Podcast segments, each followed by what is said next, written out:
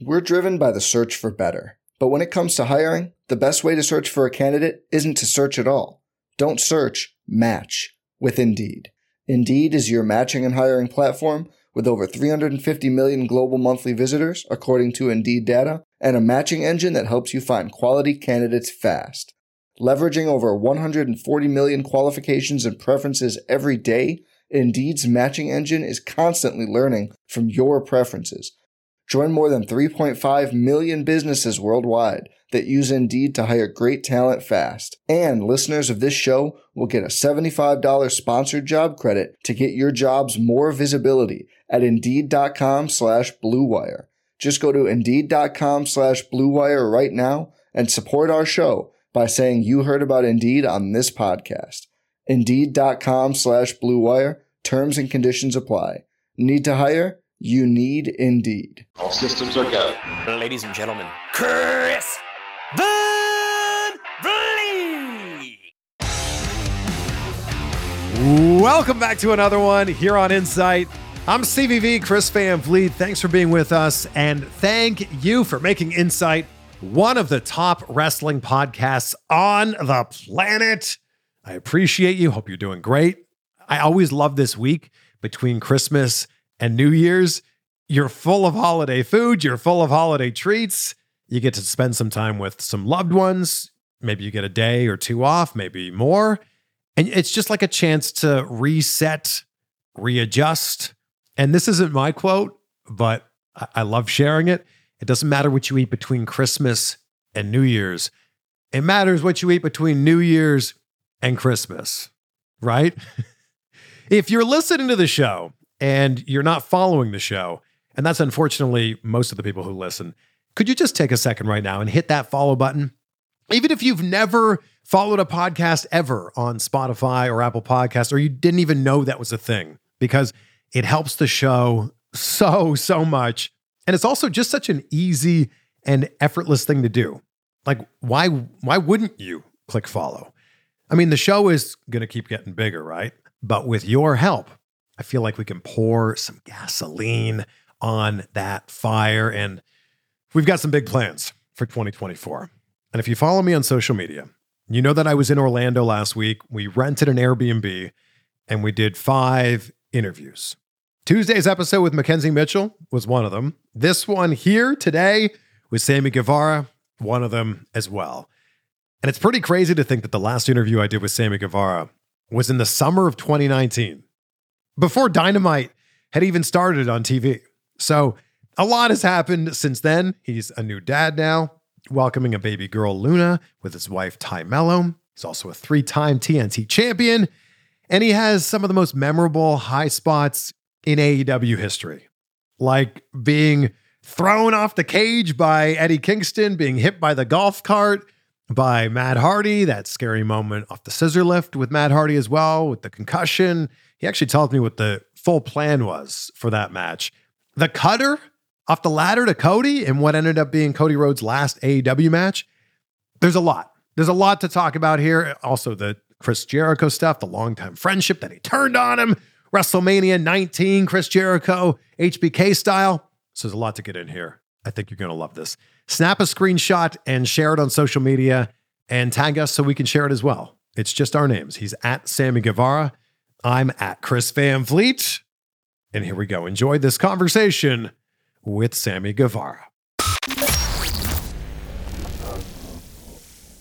Yeah, we've stepped the game up a little bit here, yeah, right? hundred percent. You got sponsorships. F3 Energy. Yeah, Yeah. got multiple cameras. Well, I mean, you could look, look at each one right now. So there's, look at Mm. that one. Yeah. Mm, Uh, mm, oh, yeah. Ah, mm, yeah. There. Yeah. mm. We got a guy back there. Yeah, Harry- Harry's the best. monitors.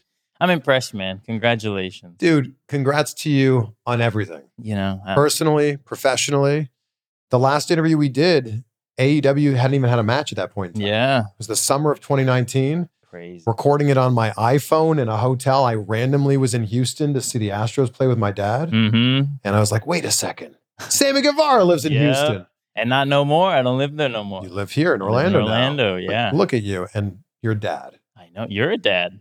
We're dads. Look at us, and husbands. right? Dude, congratulations. Thank you. Congrats to you too. Thank you. How's Literally, I saw when you posted like the uh, what is it, skin on skin. the Rock? The Rock told me to do that, Oh, that's cool. so I was like, well, if The Rock says to do it, Got to do it. that's a, you did it too, right? It's a Um, thing. it's a thing. no, so I wanted to do it, but whenever uh she gave birth, they had to like stitch her up because she had a tear, hmm and then uh they almost had to send her to the OR, and then she was like having a reaction from the uh, epidural, Oh yeah. and then so it was like a scary moment. So she's holding the kid, but then all of a sudden she starts like shaking like crazy. Her skin turns like a different color, like really pale. So it was like for, and then like she uh started throwing up. So they handed the baby to me, but I still had my shirt on, and it's like not a time to be like, oh, let me take my shirt off, and Yeah. yeah. It was, it was scary for a minute, but uh, Oh man, the whole we don't need to get into the details of it, but that whole the whole thing around pregnancy is wild. yeah, And I have so much love and respect for my wife Rachel for everything that she went through during the pregnancy. But that day, she was in labor for 42 hours. wow, okay, because we were there for twenty like twenty five hours, so just crazy. crazy, yeah. Oh, just absolutely crazy. the the lead up to it too is like everything at the hospital that she had to go through and then the whole pregnancy it's like I, I would always joke like oh we're gonna have like seven kids or whatever but man after that first one it's whatever she wants to do you know I remember in the hospital, my my wife's like, "How do people want to do this like more than once? yeah yeah Do they just forget?" yeah that's what tay was saying she's like i'm never doing this again And then a few months later, like you know, our daughter's almost seven months old now. She's like, "I think we could do it again." I'm like, "I'm totally on board, thousand percent." But like, you need to remember. well that's it's it's like a couple days ago she was like yeah i could see me doing this again like she was holding our daughter and then it's like you just said Yeah. like, yeah but look she's so cute how old's Luna? uh almost one month Oh, it's brand new. Yeah, yeah. Oh, right, right out of the shop, you know. you're close to like you know. It's soon when you start getting like smiles, Yeah, I've, I've seen some smiles and stuff, and that's like that's a game changer. dude. Because before then, you know, you're just caring for this thing that's crying and sleeping and eating and crying and sleeping and eating. Yeah, yeah. And you see a little smile and you're like, oh, Uh-huh.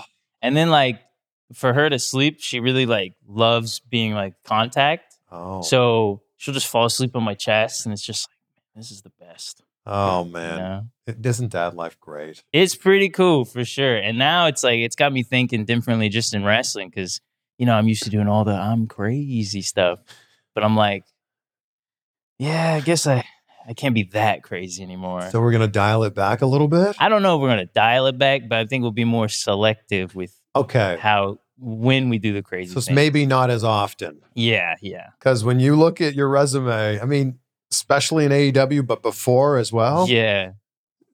yeah, you're a There- little crazy. There was stuff at like Lucha Underground doing a big moonsault, 14 feet in the air, just to Jake Hager, who, you know, bless his heart, tried to catch me, but uh, there's only so much you can do. People forget you were in Lucha Underground, Yeah, I was there for you know like a couple episodes. but the most of the final season, right? Mhm, Yeah, yeah, people yeah. forget that.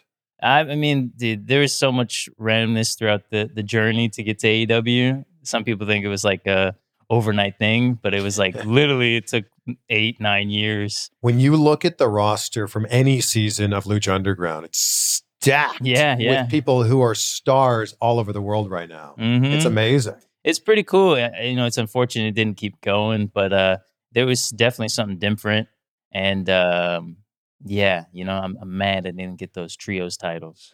Well, maybe it'll Yeah. come back one maybe, day. maybe, Who knows? maybe uh, Sam Evilicious will team up again.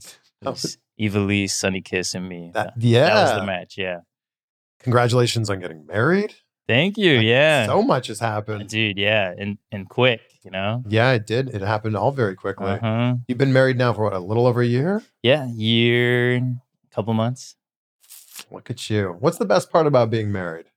Honestly it's very similar to how it was before uh but now i have to remember to like carry this ring on That's a fancy ring. thank you thank you I've got the uh, silicone one from so that's what i need to get from Amazon. because i wrestle in this one oh, dude. like there's i wrestled darby one time and he took it off and acted like he was going to throw it in the crowd and i'm like this is my actual ring so please don't do that. I got a pack of five of these for twelve dollars on Amazon. I'll send you the link. yeah, They're please. fantastic. They come in multiple colors. So the only problem with like doing this is because people told me like if I break my finger and it swells up, they're gonna have to cut the ring off. You know? Or your finger off. I mean, Oh one God. or the other. Yeah. Well, not, let's not go that far. That that happened to Jimmy Fallon. He broke this. It's a thing like where the ring can get snagged on like Yeah. a, surface, and then your finger ends up breaking, and then, like you said, Dude, cut the ring off. It'd be a nightmare. Maybe you wear this all of the time except when you're wrestling. But honestly, it's a good way to never lose it if I just never take it off. Yeah. You shower with it on? Uh-huh. Oh, okay. So you literally never take it off. I never take it off. It's, it's a nice ring. Sometimes I like if if I know I'm gonna do some crazy stuff in a match, I might be like, okay, just in case, let me just put this in the bag. But most of the time, if you look at my matches, they're gonna have to update my action figure. Jeremy, I need a, a hand with a ring on. There.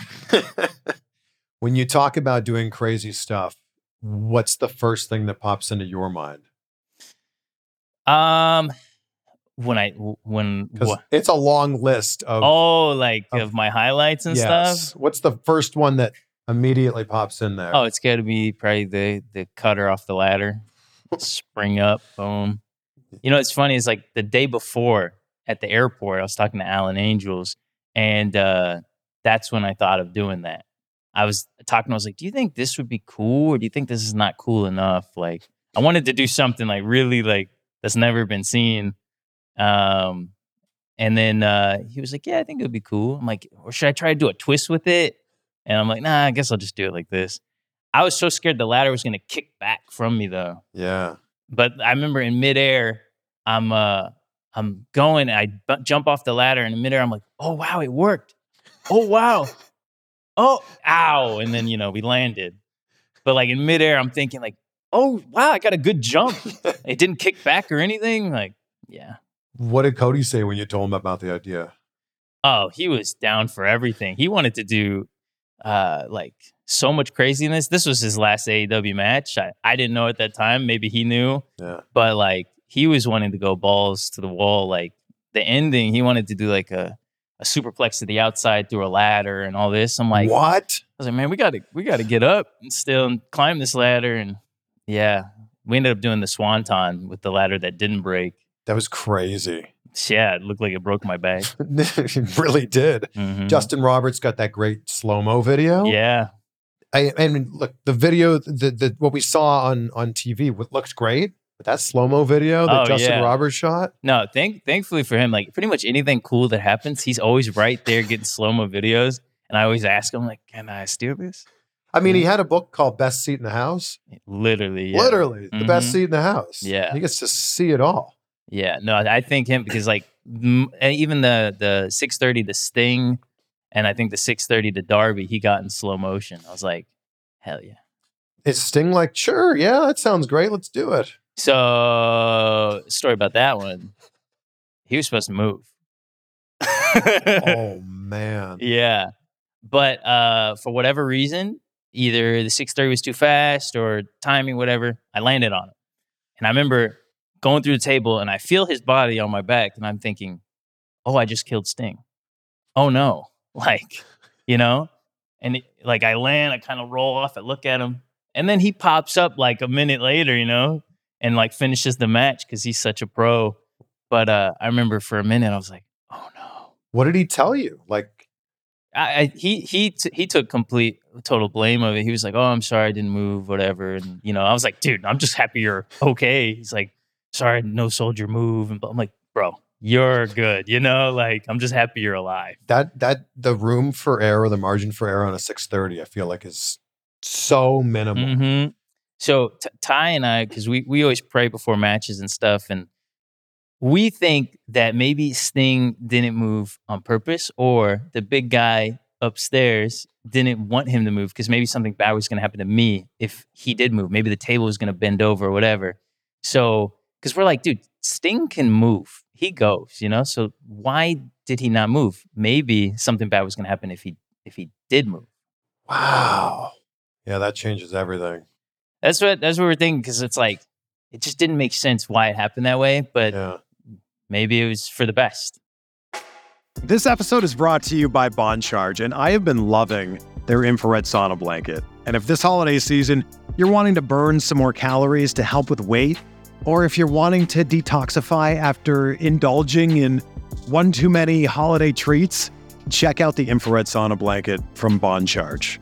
It works by raising your heart rate to that of physical exercise, so you're burning calories while you relax. You can burn up to 600 calories in just one session.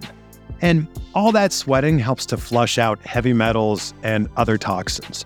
The thing I love about the sauna blanket is it's so easy to set up. It takes less than a minute to set up, then boom, it heats up rapidly. And then you're sitting there 30 to 40 minutes while you're relaxing, reading, watching wrestling, whatever it happens to be, and you're burning calories the whole time. You can save 25% this holiday season, which is a savings of over $170 on the sauna blanket by going to boncharge.com slash CVV, and then the 25% off code will automatically be applied to your order. This deal is hot. See what I did there? It's a sauna blanket. This deal is hot. Go to boncharge.com slash CVV to save over $170 this holiday season on that infrared sauna blanket. Winter is here, and for me, that means struggling to find the exact right temperature when I sleep. Too hot, too cold. But recently, I found a way to stay at the perfect temperature all night long using silver infused bed sheets by Miracle Made that were inspired by NASA. Yes, NASA. Miracle Made sheets are thermoregulating and designed to keep you at the perfect temperature all night long so you get a better night's sleep every single night. And I think best of all, because they're infused with silver, they prevent up to 99.7% of bacterial growth. So that means they stay cleaner and fresher three times longer than other sheets. Number one, that means you're not doing your laundry as often, which for me is a huge bonus. Number two, probably more importantly, no more gross odors. And I'm sure you're going to ask, are they comfortable? Heck yeah, they're comfortable. They're as nice, if not nicer, than the luxury brands or like the type of sheets you'd sleep on at a five-star hotel. Give these a try at trymiracle.com slash CVV to give this to someone you love or to gift it to yourself this holiday season. And we've got a special deal just because you're listening to this right now. If you go to the website, trymiracle.com slash CVV, you'll already save 40%. But if you use the promo code CVV at checkout, you'll get three free towels, our gift to you, and an extra 20% off. And Miracle is so confident here, they're backing this with a 30 day money back guarantee. So if you're not satisfied for whatever reason, you get a full refund. Upgrade your sleep with Miracle Made. Go to trymiracle.com slash CVV. Use the code CVV to claim your free three piece towel set and an additional 20% off. Again, that's trymiracle.com slash CVV to treat yourself, a friend, or a loved one this holiday season. So it's been almost five years, almost to the day, we're getting close to you being an AEW. When you look back on these five years, what are the things that really stand out for you? Aside from AEW, you know, me, you met your wife through AEW. Yeah. What are the big things that stand out for you? Um, I mean, just in wrestling, it changed the, the wrestling landscape, you know, changed my life. Uh, I have a house. Uh, I, you know, paid off my car. Dude, that stuff. wrestling bought you a house. Yeah, it's like it's, it's been a hell of a year, but like re- literally, I tell Tony this and Matt, Nick, Cody, Chris, um, you know, all those guys who like helped start all this.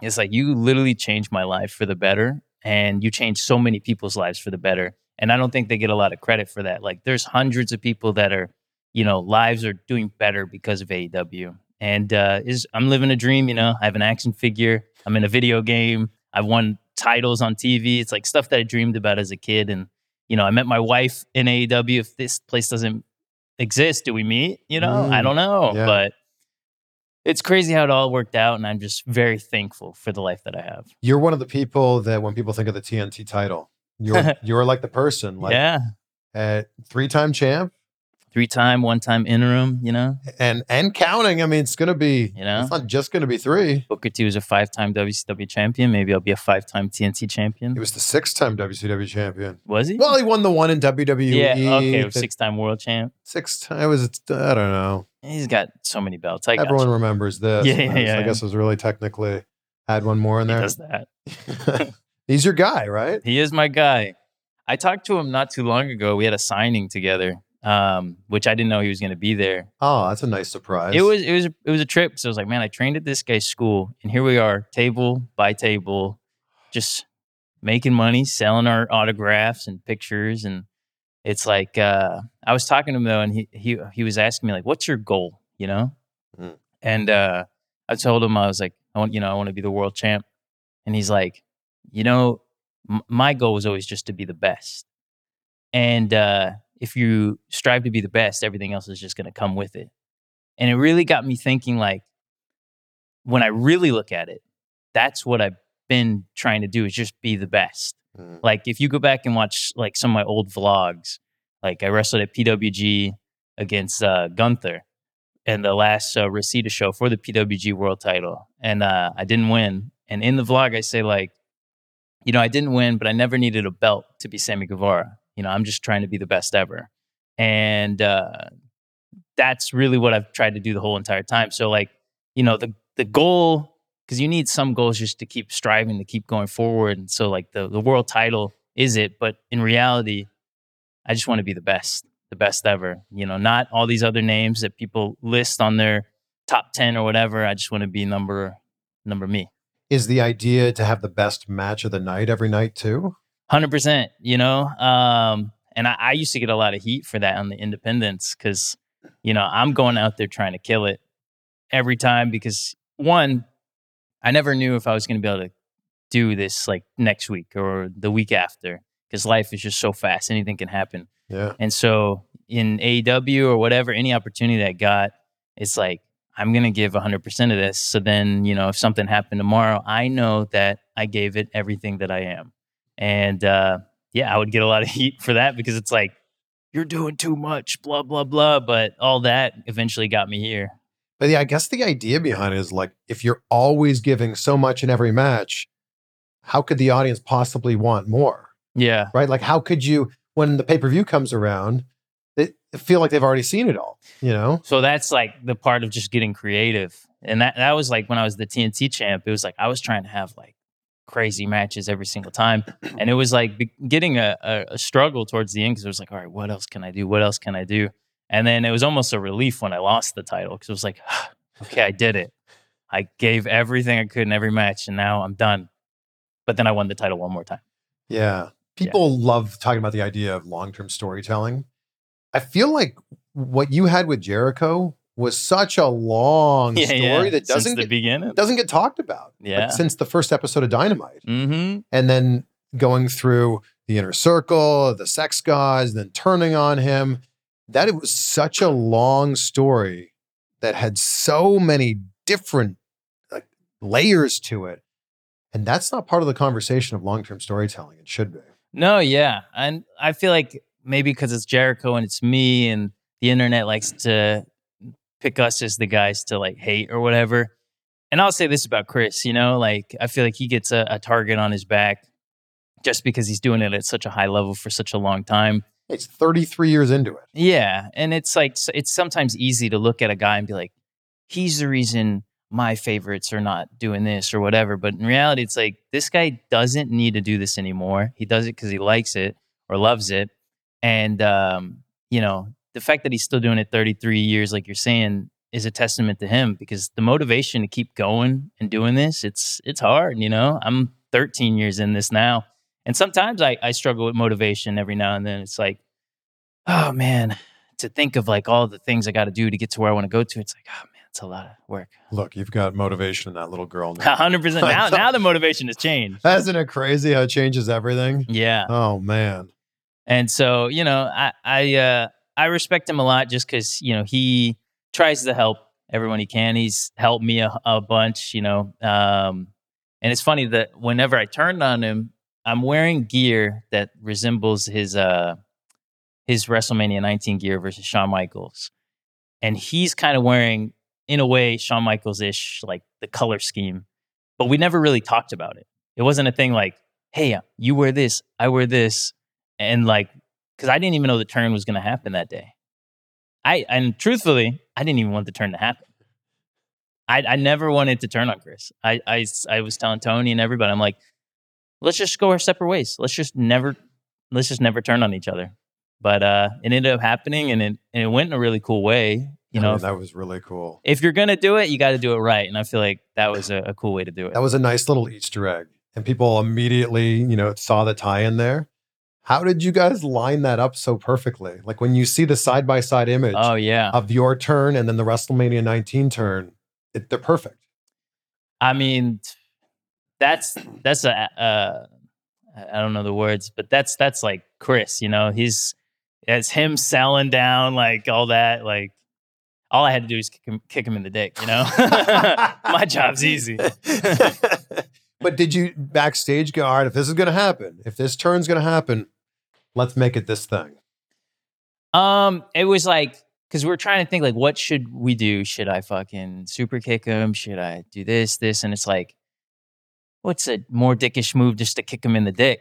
So it wasn't like even like we're trying to pay homage to that right away. It was like let's just do that because I think it was like kick him in the dick, then hit him with my move, um, and then it's like nah, let's just do this, and then it's like okay, well, hey, this is actually a callback to this. Let's try to like really, you know, Yeah. I think another thing people forget about you is you had the very first singles match in AEW history. that's right, yeah. It, you and Kip Sabian, Double or Nothing 2019. And look, there's been so many amazing things that have happened in AEW over the last five years. But the fact that you guys had that first singles match is something people will be talking about forever. Mm-hmm. What an honor to be able to do that. Yeah, I remember uh, like when the because I remember it was like a couple weeks before Double or Nothing, the match was still not announced. And I remember I was texting Cody, and I was like, "Hey, am I on this show? Am I in the battle royale?" He's like, "You're you're gonna be on. Don't worry." And then all of a sudden they announced like the uh the the match graphic, me versus Kip, and I was like, "Whoa, we're in a singles match!" Like I thought I was just gonna get thrown in the battle royale, which I would have been more than happy with, you know, just to be on a historic show like that. But to be having the first singles match in this brand new company, it was a lot of pressure. It's like, ooh, I gotta, I gotta do good, and I gotta like set the bar for the rest of the show. Well, he really set the tone, not just for the rest of the show, but like for what was AEW going to be? Yeah, like there was talk because at that point it was May. There had been talk since January when this was announced.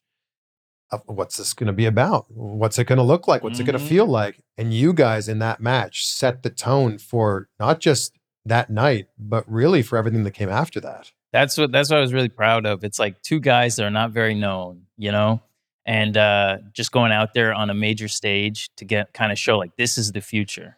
You know, it's not just going to be guys with established names. It's going to be guys you maybe never heard of that also can go, and uh, it's going to be a pretty badass mix of both. You know. How did Jericho approach you about the inner circle?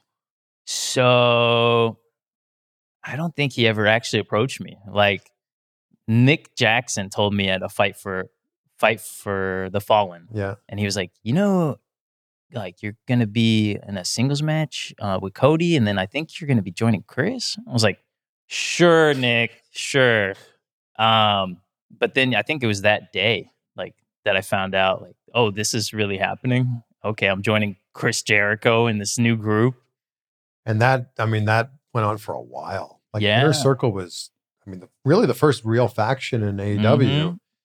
And to have you in there and to have Hager in there and Jericho kind of leading the way, hmm Santana Ortiz, Yeah. like them coming out and taking the masks off. badass. Oh, it was, I love those guys. yeah. You know, if uh, if I could change one thing in AEW, is I would have made them. Uh, I would have made them tag team champions. You know, Mm, you know. mhm. I know they're not teaming anymore. Or Yeah, they don't like each other so much anymore. you know, but you know, one day maybe they'll get back together. That's what I would. Uh, because dude, they're just so badass together. You know. yeah. and especially them in the the inner circle to be able to team with those guys it's like there's such cool guys in the back too and badass in the ring a lot of respect for those guys There's a lot of parallels to what you do and what the Hardys did.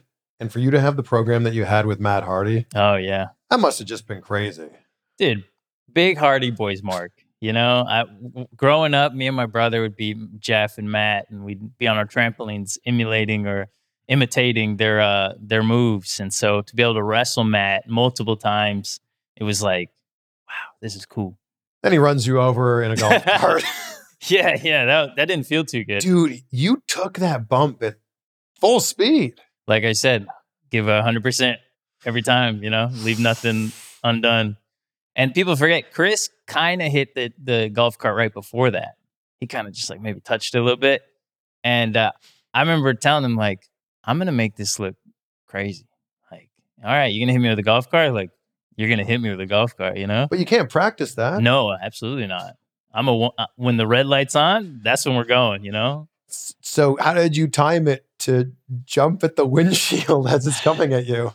I just it was almost like a deer in headlights. I'm running and then it's coming and it's like, oh, there's not like too much time to think because it's like it's coming at you too. Um, it turned out pretty well. I almost had the Yamcha pose from Dragon Ball Z where I'm just lying there dead.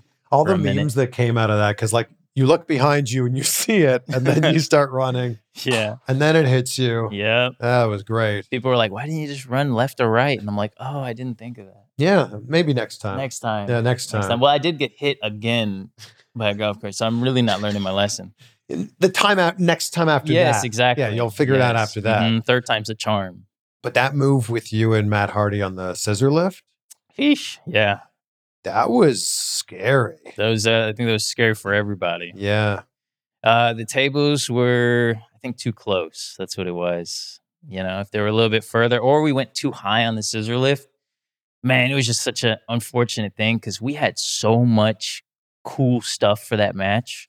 Like, so much cool stuff. I, and I was actually going to get thrown off Daily's place to end the thing. Like, we are going to climb to the roof of Daily's place, and then What are you what are you talking about? I was going to get thrown off. Onto what? Something. So are we talking 50 feet in the air, 100 feet in the air? Maybe like 30 feet. Yeah. Yeah. I mean, It's like a Shane McMahon spot. literally. Yeah. Yeah. You know, that would have been, that would have been really cool just because I love falling off high things. But Who says that, by the way? I just love falling off high stuff. man, it's like the closest thing you are to flying until gravity hits you. It's also the closest thing to dying. you know. That's true. Yeah. That's true. I I don't know, man. That's uh I'm glad you're doing it and not me.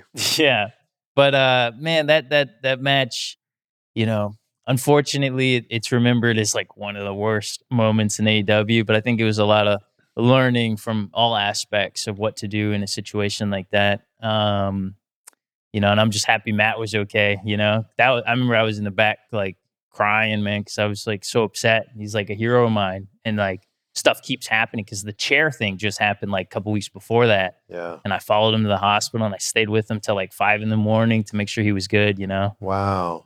Accidents happen though. No, yeah. And it just, you know, it was unfortunate. It was like one after another. And it's like, dude, what the fuck? Like, am I destined to like fuck this guy up? You know, like, why? Why is this happening? Yeah, why am I hurting my childhood hero? Yeah, dude, it was unfortunate. But I will say respect to Matt because he could have said, you know what? It is just not working out with this kid. Don't want to work with him anymore. Yeah. but he still worked with me. We did the elite deletion match at his uh, at his compound, and uh, you know that's respect to him to finish the story the right way instead of just you know cleaning cleaning his hands with it. He he was like, Yeah. no, we got to finish it the right way.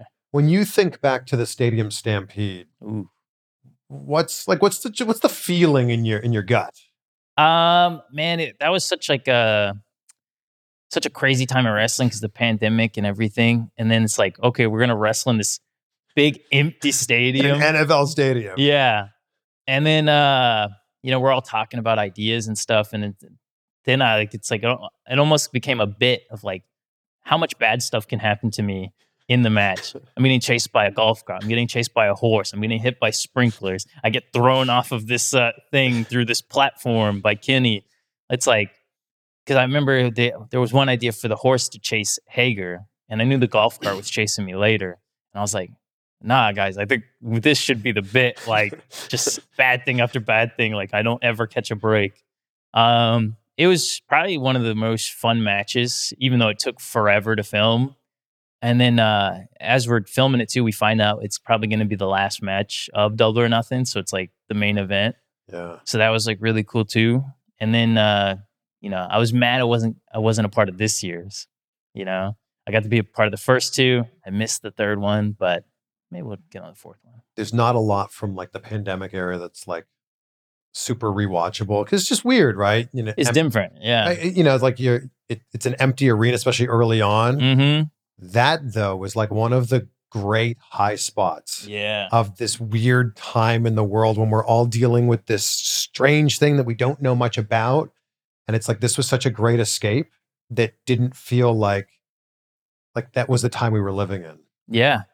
No, I mean, honestly, that whole Jacksonville era, the pandemic era, was probably some of the most fun I ever had in wrestling, despite like there not being much of a crowd. So, like, there's good and bad because, you know, everything that's happening in the world. And then, like, the, the, there's not really fans around the ring, or sometimes we have wrestlers around the ring.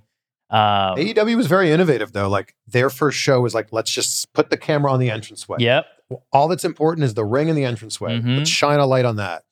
Then it was like, well, can we have some sort of noise here? Uh huh. Let's put some wrestlers around Yep. the ring. They, they can make a little bit of noise. Then AEW was the first to have some fans in the building. Mhm. It's like, it was great how it's like, okay, this is the new goalpost. Let's see if we can hit that. That's what they did, and like, and then you saw like WWE changed their hard cam setup to go the entrance thing very like, quickly. Yeah. yeah so like they really like innovative like how you just said like that whole thing and that whole thing was like learning as you go like what can we do all right we're allowed to do this okay can we do this and then okay we can do this and it's like trying to push it push it like until we eventually got back to normal You want to talk about pushing it? I feel like you and Darby Allin are having a competition for like, I don't know, who can do the craziest stuff, or maybe who can possibly get injured the most. I don't know. yeah i mean the, there we actually we had a joke of like who's gonna have the most returns because there was like a year where he kept coming back and leaving coming back and leaving then i kept coming back and leaving. Um yeah i mean he might got me beat now you know? I feel like i was doing good doing some crazy stuff and he was doing some crazy stuff.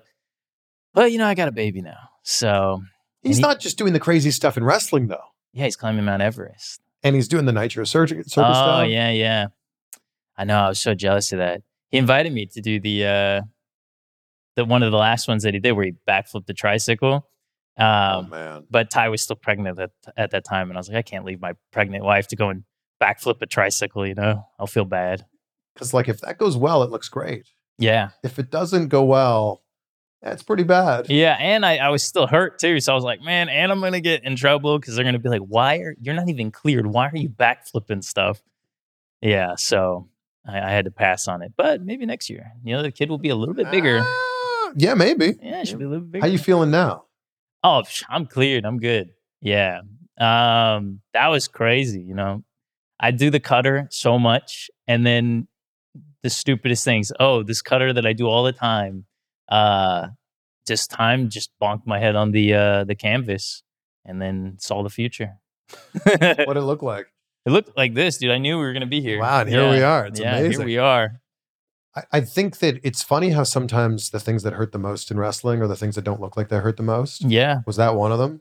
Yeah, I think so. And if you go back though, you can tell like, oh, okay, maybe he's not good. But like, I didn't know at that time. You know, I actually thought I was. They had a match booked for me that Wednesday, and I thought I was good. And then it was until like a couple days later, I was like really feeling it. And then Tay contacted the doctor. Were you feeling dizzy? No, just like the lights were bothering me, and that's throwing up? no, no, thankfully it wasn't like that, but I had a headache and stuff, and it was like the lights were bothering me, like bright lights, like my future, bright. um, but yeah, then then you know they obviously took me off and let me chill and sent me to some people to see. Um, but yeah, that was like probably the craziest, the longest I've been out of wrestling so far. It's been since October first. We're driven by the search for better. But when it comes to hiring, the best way to search for a candidate isn't to search at all.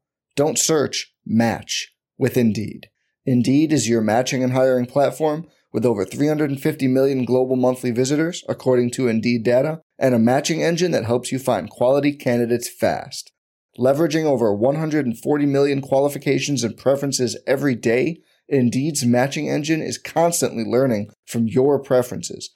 Join more than 3.5 million businesses worldwide that use Indeed to hire great talent fast. And listeners of this show will get a $75 sponsored job credit to get your jobs more visibility at Indeed.com slash Blue Wire. Just go to Indeed.com slash BlueWire right now and support our show by saying you heard about Indeed on this podcast. Indeed.com slash BlueWire. Terms and conditions apply. Need to hire? You need Indeed. One of my favorite highlights of yours is pretty early in the AEW time where you're you're doing a springboard and Matt Jackson pretty much kicks your head into the crowd. Yeah, yeah. Man, that one and story of that, I went to Australia the next day. So my le- my ankle completely rolled to the side. If you watch it in slow motion, I pretty much land on my own ankle and almost break it. And my leg swelled up and I flew to Australia the next day. Yeah, which I probably wasn't supposed to, but The timing on that for both of you guys is amazing. But that's what I'm talking about. Like, I anything they give me, I'm gonna try to give it 110. percent Like that was a battle royale that I wasn't even in, and I had one spot which was to do the springboard and get super kicked. And I told uh, Matt, I was like, I'm gonna make this look like the craziest super kick. I'm just letting you know.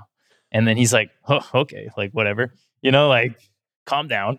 I'm like, no, it's gonna be, it's gonna be cool. And then yeah, I tried to freaking turn myself inside out, and uh, yeah, I think I think I think it was a pretty good one. Well, we're to run down. It didn't your- feel good, let me tell you, dude. I felt it. I felt it on my chin. I was like, "Ooh, that connected." And then I felt my freaking ankle just, just completely pop, and I was like, "Oh, I just broke my leg. I just broke my leg." And then they're having to carry me to the back. And I think actually, when I'm laying on the ground, one of the referees come and grabs me, and they're like, "Come on, get up. It's time because it's the show. It's a commercial. Time to get everyone out of there. Like the match is over." And I'm like, "Yeah, I think I'm hurt." And they're like, "What?" I'm like, "Yeah, I think I broke my leg." like I'm just so calm saying it that like the ref is like, "Wait, what?" Like, "Come on, get up." I'm like, "I I think I'm fucked up." yeah, I wasn't like in a lot of pain. It was just like, yeah, I just knew I couldn't really walk. Man, let's go through some of your most crazy highlights. Let's you go. ready? Let's go. How about Eddie Kingston throwing you off the cage of blood and guts? Yeah, that was that was a crazy one. Uh, well, because the first blood and guts, Chris got thrown off the cage, and I and I remember I wanted to be thrown off the cage because, like I said, I like falling off high things. Um, but it didn't make sense in the first one. It made sense for Chris to be thrown off of it. So the second one, when I got told I was in it, I texted Chris. I was like, "I'm being thrown off of it. Like, you know, this is I'm taking this one." And he's like, "All right." Um, and it almost didn't happen because uh, the day before we went there, and uh, the doctors were like, "Yeah, no, this is too high," and uh, the tables like they had to build a thing so it's like it was a little less high. I didn't want anything built there. I was like, just throw me through the tables, like you know, let's just put a crash pad underneath if you want, but like it's gonna be fine. It's not that high. Up there though, it's it seems way higher. Let me tell you, because I guess your head is just like a different uh height than your feet. But it, yeah, right beforehand, dude, it's like my mind's going everywhere right now. But no, so right before we go off of it, I or right before like when we're talking about the thing, I wanted to jump off of it. I didn't want no one to throw me off of it because I can control myself. I can't control what Eddie Kingston's gonna do. Sure. He pushes me with too much momentum, You especially the because the Yeah. box is only like this big. You go too much, you're going over. You go too little, like so. That was really nervous there because that's 100% on Eddie. If he Mhm. pushes me too much, I'm screwed. If he pushes me too little, okay. Like, but luckily it all worked out. You know, when you're just walking up there, like, and you're looking down and you're seeing the ring all the way down there, how scary is that? honestly, it's not scary at all for me. yeah. I had Tay go up there though. I was like, come come check out where I'm gonna jump off of, you know, and she was not uh, a fan of the height. Well, you know, most people wouldn't be. Yeah.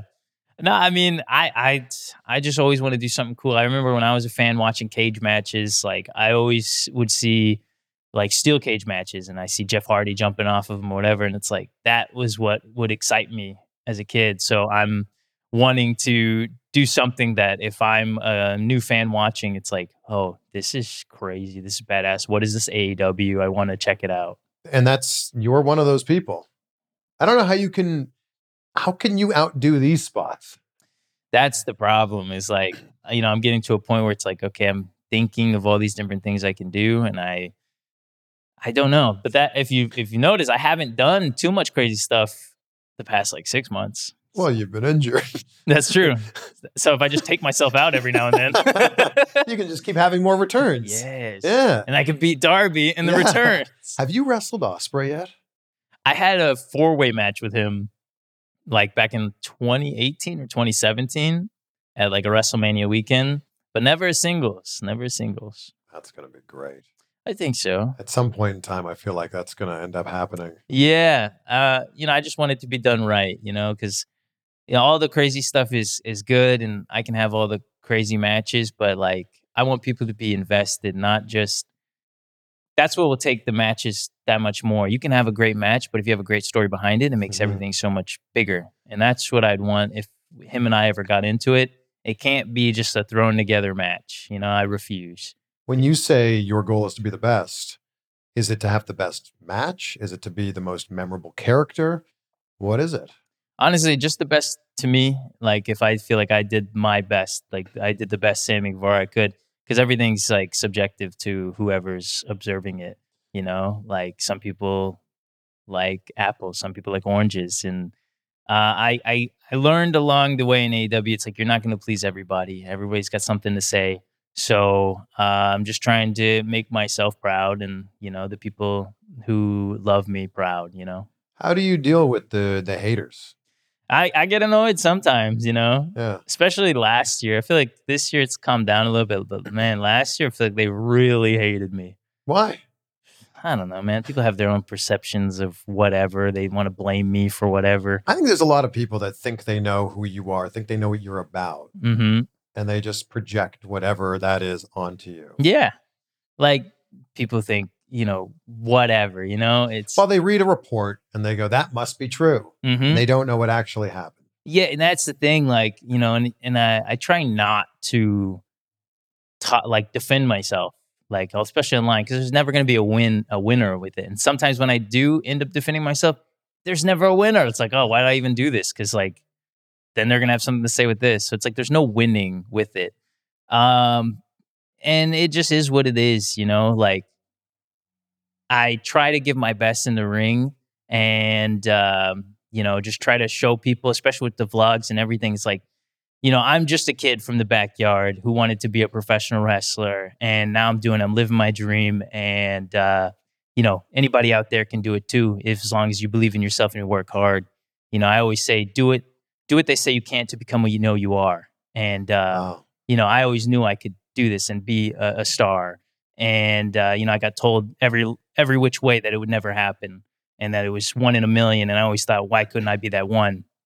And so, you know, when people want to go and think of whatever with me, it's like and make up a story of who I am. I'm I'm really like I want to tell people like you know that's not me, but at the same time, I it's it's not up to me to go and convince them anymore. You know, Mhm. people are gonna make up whatever they want to say about me. I heard a really interesting quote. It was like, everybody cheers for you when you're on the way up because they want you to do great, but they don't want you to do better than them. Yep. Because when you get to be successful, you become a reminder of all the things that the other people gave up on. And that and that's the thing. Like before I got the TNT title, you know, everybody loved me, and I knew once I got the title, it was going to change. And then I got the title again. I got the title again. It was like too much success in a way Yeah. that people were like, "Whoa, whoa, we wanted you to win, but not that much," you know. Yeah. Oh, and and you're like, you got the girl, you're married now. Like, whoa, whoa, whoa, we don't like this. Yeah. Having a public relationship probably was, you know, added another layer. Hundred percent. Right. Yeah. Um and it is I mean what you just said is a perfect thing though, you know, they they want to see you win, but they don't want to see you do better than them. And uh that's how I felt it was. And I said it was going to happen and and then it did. And it was just like you know, I don't know what you guys want. You guys want to see me win, right? But then once I start winning, it's all of a sudden like, whoa, why are you winning? You wanted me to win. You said you wanted me to win. Now I'm doing it. Why am I a bet? And like, that's the thing. Like, I I never really changed anything I did. Like, I remember there was like r- reports all of a sudden I'm hard to work with and all this other stuff. And it's like, no, I'm still the same person. And like, there were certain things like I know I almost never went in the locker room before, especially in Jacksonville area. uh, I would, me and Darby were very similar, where we just kind of find a corner and just changed in a corner. Like I remember I would hang out with the camera guys, but then I remember that became like a, a big deal. Like all of a sudden I, uh, I became champion and it was like, why isn't he in the locker room? I was like, I was never in the locker room, you know? um, so there was like a lot of misconceptions and I can understand from a certain point, like if you're not really paying attention to someone and then it's like, oh, now he's got the title and now you're paying attention. It's like, now you kind of notice things, Yeah. you know? And like, I feel like that's what I learned a lot throughout the past couple of years is like just squashing things before they become bigger. You know, I feel like me and Eddie Kingston, uh, you know, had a little thing and it could have been squashed earlier, you know, and, uh, you know, and I take, I take blame on that too, because, you know, I could have just gone and found out what the deal was. But sometimes when you feel like you're a target, Mm. you, you almost like want to shut everyone else out. Like, okay, everyone wants to hate me. Screw it. Hate me, Mhm. you know, Mhm. but it's like, hold on now. Like that's not who you are. And so, um, that's that's pretty much what I learned is just like you know going up to people finding out what's going on hey i'm hearing this like what's going on here I think you've got to. I mean, not only is that the mature thing to do, and clearly you've, you know, matured a lot if that's the way you're approaching things now. mm-hmm. But these are people you're seeing week in, week out. Mm-hmm. These are people you're going to be spending the next however many years with. yeah i mean that's the thing too and like last year man i really felt like i was a target from everywhere like from people in the back to other wrestlers to podcasters to everything it's like i felt like i was a target on every way like and maybe that's just how i felt maybe that wasn't even really what it is because you know something i forgot i heard this thing it's like when you walk into a room full of strangers and you just assume they all hate you like Mm. sometimes it's not that; it's just in your head, you know. So um, you know, it's just learning to really be uh, aware of that and uh, trying to navigate the best situations that I can and de- deal with things the best that I can. What do you think is the biggest difference between you now versus the 2019 version of you debuting in AEW? Man, I mean, the biggest difference. I f- I still feel like I'm the same in a way, but I feel like how I deal with things is different. You know, I feel like because I was younger, and so it's like I'm dealing with things from a I feel like a less mature way, and then having different things happen in my life, and then uh, having to deal with them differently. You know, like finding out the best way to do deal with things is learning. Like, you know, I'm young. You know, like this is my first time being me, and, and so it's like and and living all these different experiences and having to learn and grow. And that's what I've tried to do is just grow and go. You know, grow from the things that I've done or whatever, and and go go on, be a better version of myself. Is there like a piece of advice from Booker that sticks with you? Um, yeah. Anytime I get too nervous, it's just like, hey, man, uh, if the worst thing that's gonna happen to you is you mess up, life's gonna be okay. Kind of don't take things too seriously. Mm. Yeah. So, because there's some some matches where I get way too nervous. You know. He said something to me. Maybe this will resonate with you. 99% 100. Like if you're not 100% about something, if you're only 99% about it, you're not all in on it. Mm-hmm. It's it's 99% or 100. Like and if it's 99%, it might as well be 1%. If it's 100%, like do it. Yeah. I feel like very much with the style of wrestling that you have, that's exactly what you do. Yeah, I mean, especially like if you're unsure about like doing something really crazy, you know, most likely you shouldn't do it. But that that's the challenging thing too, is when you're trying to do something really crazy and you know it's dangerous, trying to like really think about it like can I do this or am I just nervous cuz I know that like it is dangerous but I can do it. Like is it dangerous cuz like it's going to be bad and I know like I shouldn't do it or is it just dangerous cuz it's something new? And Mm. anytime something new is like it's you know uh fearful. People fear the the new. And Yeah, so fear the unknown. Exactly. Yeah. But if it goes right, like that's the cutter off the ladder. You know, I was nervous because I'm like, dude, this is gonna be on Botchamania. You know, if I if I just eat eat shit on it. But uh luckily it worked out and it's been such an iconic moment. Ladders, though, I, you can't mess with ladders. Like like you said, they can kick out. A bad thing can happen. But that's that's also been the thing I've learned is like trying to understand like that the anxiety that I might feel or the fear of it is not real. Like I can feel this, but this cannot stop me from doing things. Like it, it's you can overcome anything that you feel like I've had. I've been so nervous for matches that I wanted to leave the building and just quit, but I didn't, and I'm glad I didn't, and I overcame that anxiety and that fear, and it's become great moments in my life that I'm very happy that I did that. And if I didn't do that, I would feel almost ashamed and of like a failure because I gave up on myself. Mm. But I challenged myself to do the unknown and uh, it worked out a lot of times. And not every time it's going to, you know, sometimes you're going to fail, you're going to get knocked down. You have to get back up, you know, and that, that's what life's all about yeah. learning, growing, going. Yeah, it's it's win or learn, right? It's not win or lose. Yes. How nervous were you to sing Jericho's theme? bro, bro.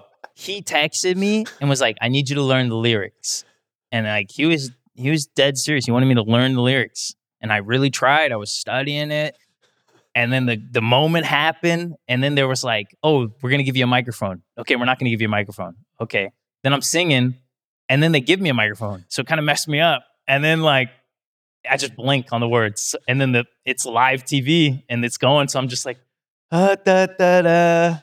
Da, da, da, da, da. Like I'm just making stuff up, you know? But I think that that, that made it even better. I think so too. And I, I remember I felt bad. I apologized to Chris. I was like, dude, I messed up your song. I'm sorry. He's like, it, it was better this way. he's trying so hard to not laugh Yeah, yeah. as he's walking out with you. Mm-hmm. You can see he's like, like making this face. He's probably thinking like, dude, I gave him one job this whole week. Learn the lyrics. yeah, And this is the best you got. and you probably knew most of the lyrics. You know, I don't know about that. really? I knew the what have I become? yeah, everybody knows that, that, part. the, the chorus one, but the other ones, you know, could you sing it right now? Like, do you know? I think I know a lot more now. I don't even think I become, I become, I become man. Yeah, right, dude. I've heard it a million times. Well, you you've heard it ten million times then. Yeah, and he he uh you know he gave me a lot of credit too uh, um before because when I would come out with him, I'd just be behind him, and then like I I never really listened to the song before until I started coming out with him, and I remember listening to it, and I was like, wow, this song's pretty good, and I'm jamming behind him and stuff, and then I'm like singing and stuff, and he was like, yeah, kind of like made it more of a thing is you just acting like a goof, like singing my song behind me, and so yeah. Was it planned out that you were going to play it at your wedding, or Um, did it just kind of happen? So because uh Tay and I like even before we were together, like we we did like a karaoke thing at a signing where we just sung the the the song and uh like went whatever, got a lot of views online, viral stuff. And so it was like, okay, that we gotta sing this. That was like one of our first times ever hanging out. And we're just friends at that point. And it's like, well, now we're married, you know, we might as well like play it here too. Watching you guys sing it with the smile on your face at your wedding, it's like it's an incredible wedding video. It was it was really cool, you know. And then we even went in the because we were on the Jericho cruise this past year, and um, yeah, he was singing Judas, and we just went in the crowd, and started jamming like crazy. And it's like, isn't it crazy? We were singing this here, then we're doing it at the wedding. Now we're on the boat. Is you know? Luna going on the Jericho cruise? Man, I think she's too small right now. Yeah, Wow. maybe the next one. Yeah. I think we looked up. They have to be at least like uh, three months or Oh, really? yeah, or six months. I could be wrong. You could be like, I know the guy who the cruise is named Well, after. he might he might be able to pull pull some connections, but um, yeah, It's a tough age with how much they're they have to eat and figuring out the sleep. I- You know, you're, you're not getting a lot of it. I'm no. Uh, Well, thankfully, like Tay's mom is here, and she's been helping a lot, Oh, that's a lot at night. You know, she leaves at the end of the month, so then I'm gonna cry, Yeah. cry because she's leaving. You know, not not because she helps and like so much. yeah, yeah, yeah, yeah, yeah, yeah. I remember there was one night we were taking turns when the baby's in- sleeping in your room, right? Mhm. So in the bassinet, and we were taking turns, and there was one night where like our daughter Logan just wouldn't stop for like an hour, and you're looking at this beautiful little girl, yeah, screaming, their head off. yeah. They don't know how to do much, but they know how to scream. Oh yeah, they know how to scream, sleep, and eat, and that's it. Yeah. She's screaming at me, and I'm looking at this baby, and it's three thirty in the morning Yeah. or whatever, and I'm like, I love you so much, but I need to sleep. Dude, I was talking to Luna. She's screaming. Tay's pumping the bottle.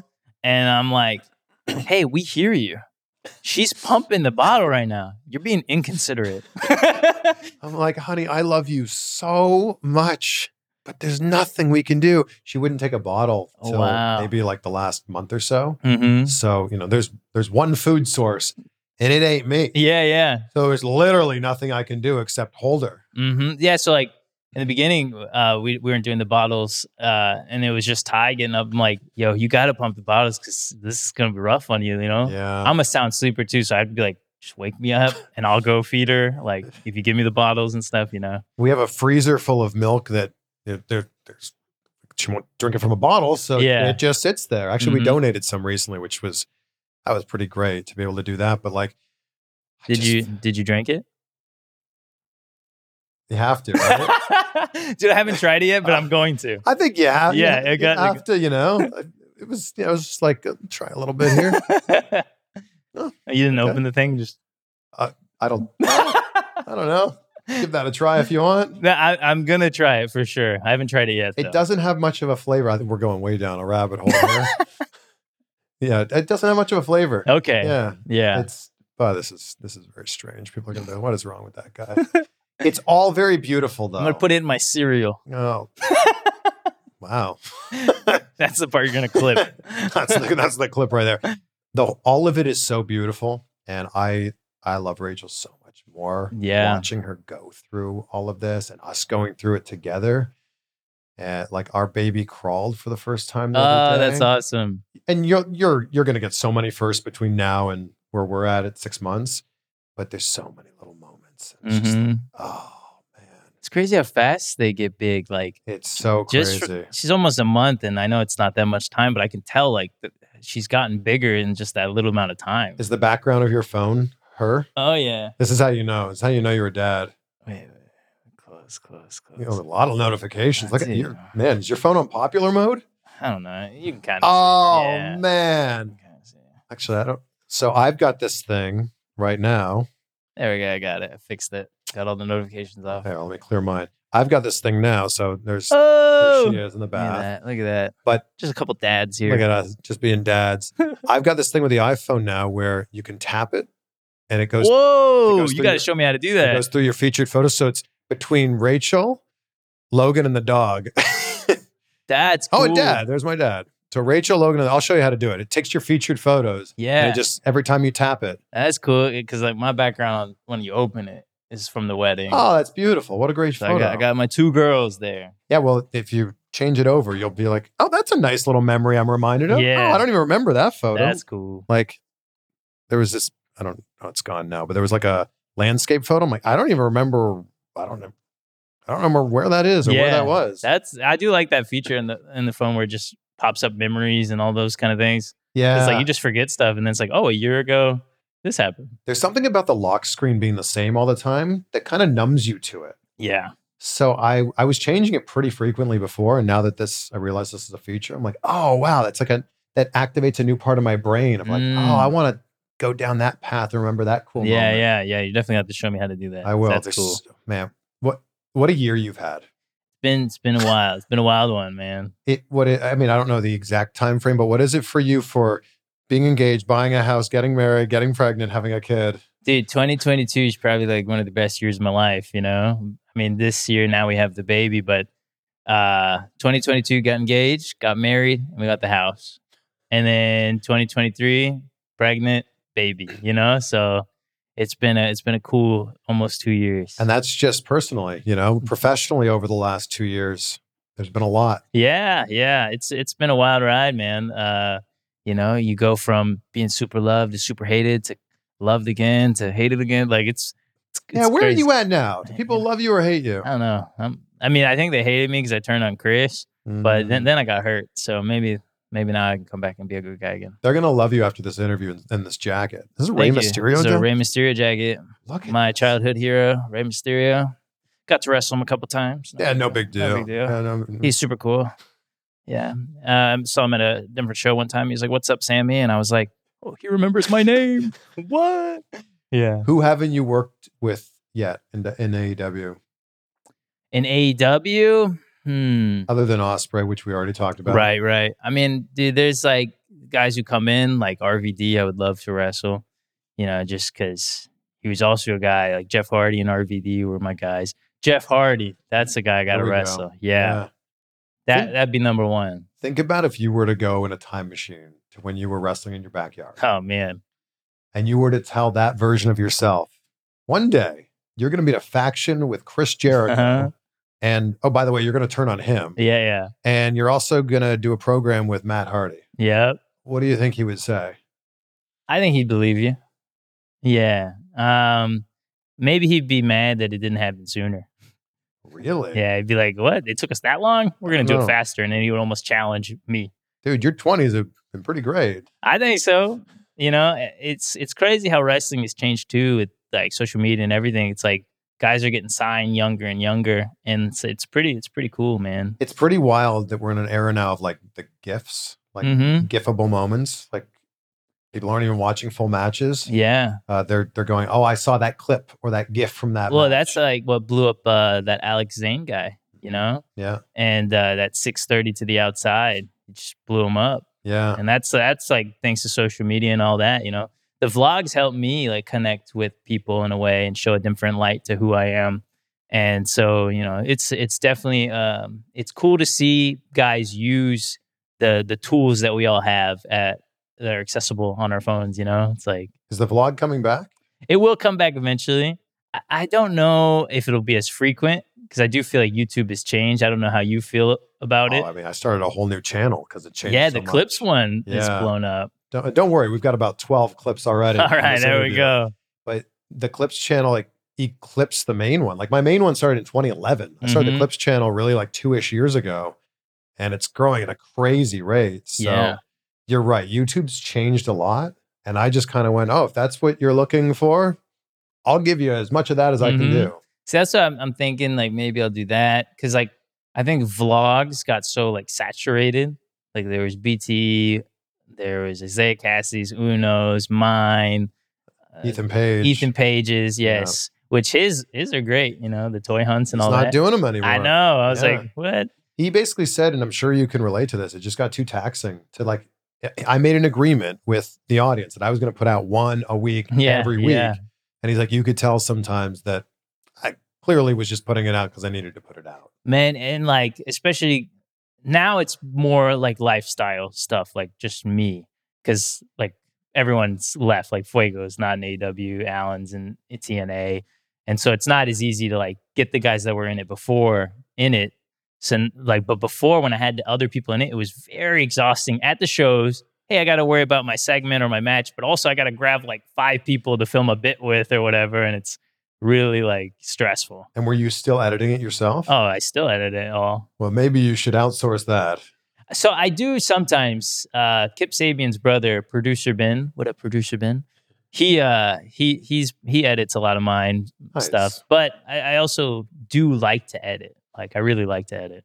I like to edit. I don't love to edit. Mm, And th- that shifted for me. Like when I got Troy's the guy who makes all my vertical videos. I think Mm-hmm. he's the best in the game.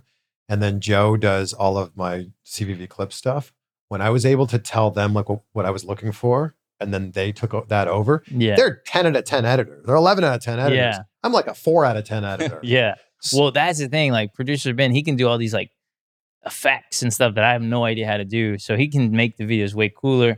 But sometimes I feel like like a vlog, it's almost like your baby or what you film. It's like so it's like I want to almost be hands on with it. But Mhm. sometimes I can't. I'm like, dude, I'll pay you. Like, y- please take care of this. Like I feel like I think it's Jake Paul just like films it, and then whatever his editor comes up with, Yeah, yeah. that's the video. hmm And I don't know, maybe you got to take that approach. What do I know? No, I mean, definitely. I think I think you're right. Especially now that I have a baby, I think it's going to be a little bit more difficult. you thought you were busy before, right? Yeah. Everything changes now. Yep. Dude, it's so good to catch up with you. Yeah. It's been a while, man. It's, it's been a long time. Crazy to think that you had the panda head last time Yeah, I, we yeah. did the interview. I should have brought it. Should have put it right just there. for just for old time, we just got this random vase in this Airbnb here. Yes. wow, matches the curtains. Nice. I didn't This even is notice a that. very nice setup. It's it's better than the hotel we're in before. better than the hotel with my iPhone on a ten dollar stand of some sort. Yeah. I figured if we can get an Airbnb and we can just bring people here. We've done five interviews. You're number five. Yeah. Well, hey, you're in Orlando. It's like the hot spot. All of you guys live here. Yeah. It's crazy I live here because I never thought I'd live here. I was like, I'm never moving to Orlando.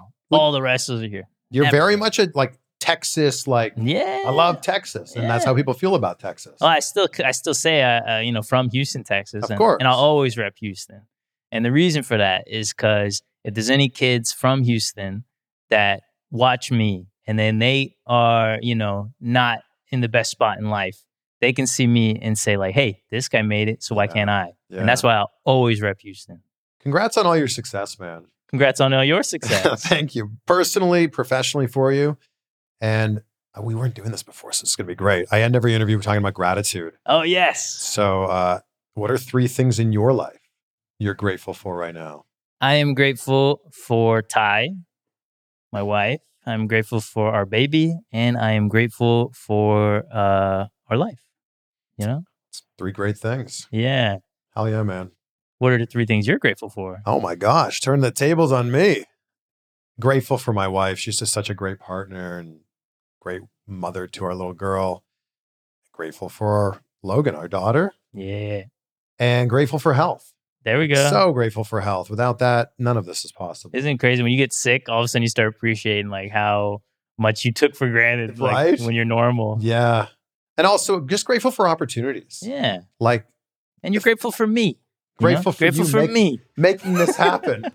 yeah. So we finally made it happen. We finally caught up. Yeah. So thanks, bro. No, thank you, dude. Appreciate you, man. Let's do it again in uh, another five years. Yeah, see you in 2028. Yeah. There it is, my friend. Congrats to Sammy and Tay on their baby girl Luna. Congrats to Sammy on everything he's accomplished in his four and a half years in AEW. And I know there's a lot of people who feel a certain way about Sammy, but I hope that this conversation made you see him in a different light. And it's hard not to appreciate the things he's done in AEW. Snap a screenshot, share it on social media, tag us so we can share it out as well. He's at Sammy Guevara, it's just his name. I'm at Chris Van Vliet, also just my name. Although if you're on TikTok, Chris dot Van Vliet on TikTok. Somebody took, you know, the name without the dot on there. But either way, take a screenshot and tag us. And since this is our last episode for the year, my goodness, I just want to say thank you for an amazing 2023 that exceeded any expectations, any goals that I had for this year. We crushed them all. It's absolutely crazy. I couldn't have done this without you. So thank you. Thank you for being on this ride with me, whether this is the first and only episode that you've ever listened to, or whether you've been here for all 548 episodes of the show. Amazing. We're just getting started, my friends. Here's a quote from Neil Gaiman, which I think is just so fitting as we head into the new year. I hope that in this new year to come, you make mistakes because if you're making mistakes, then you're trying new things. You're learning, you're living, you're pushing yourself, and you're changing your world. You're doing things you've never done before, and more importantly, you're doing something.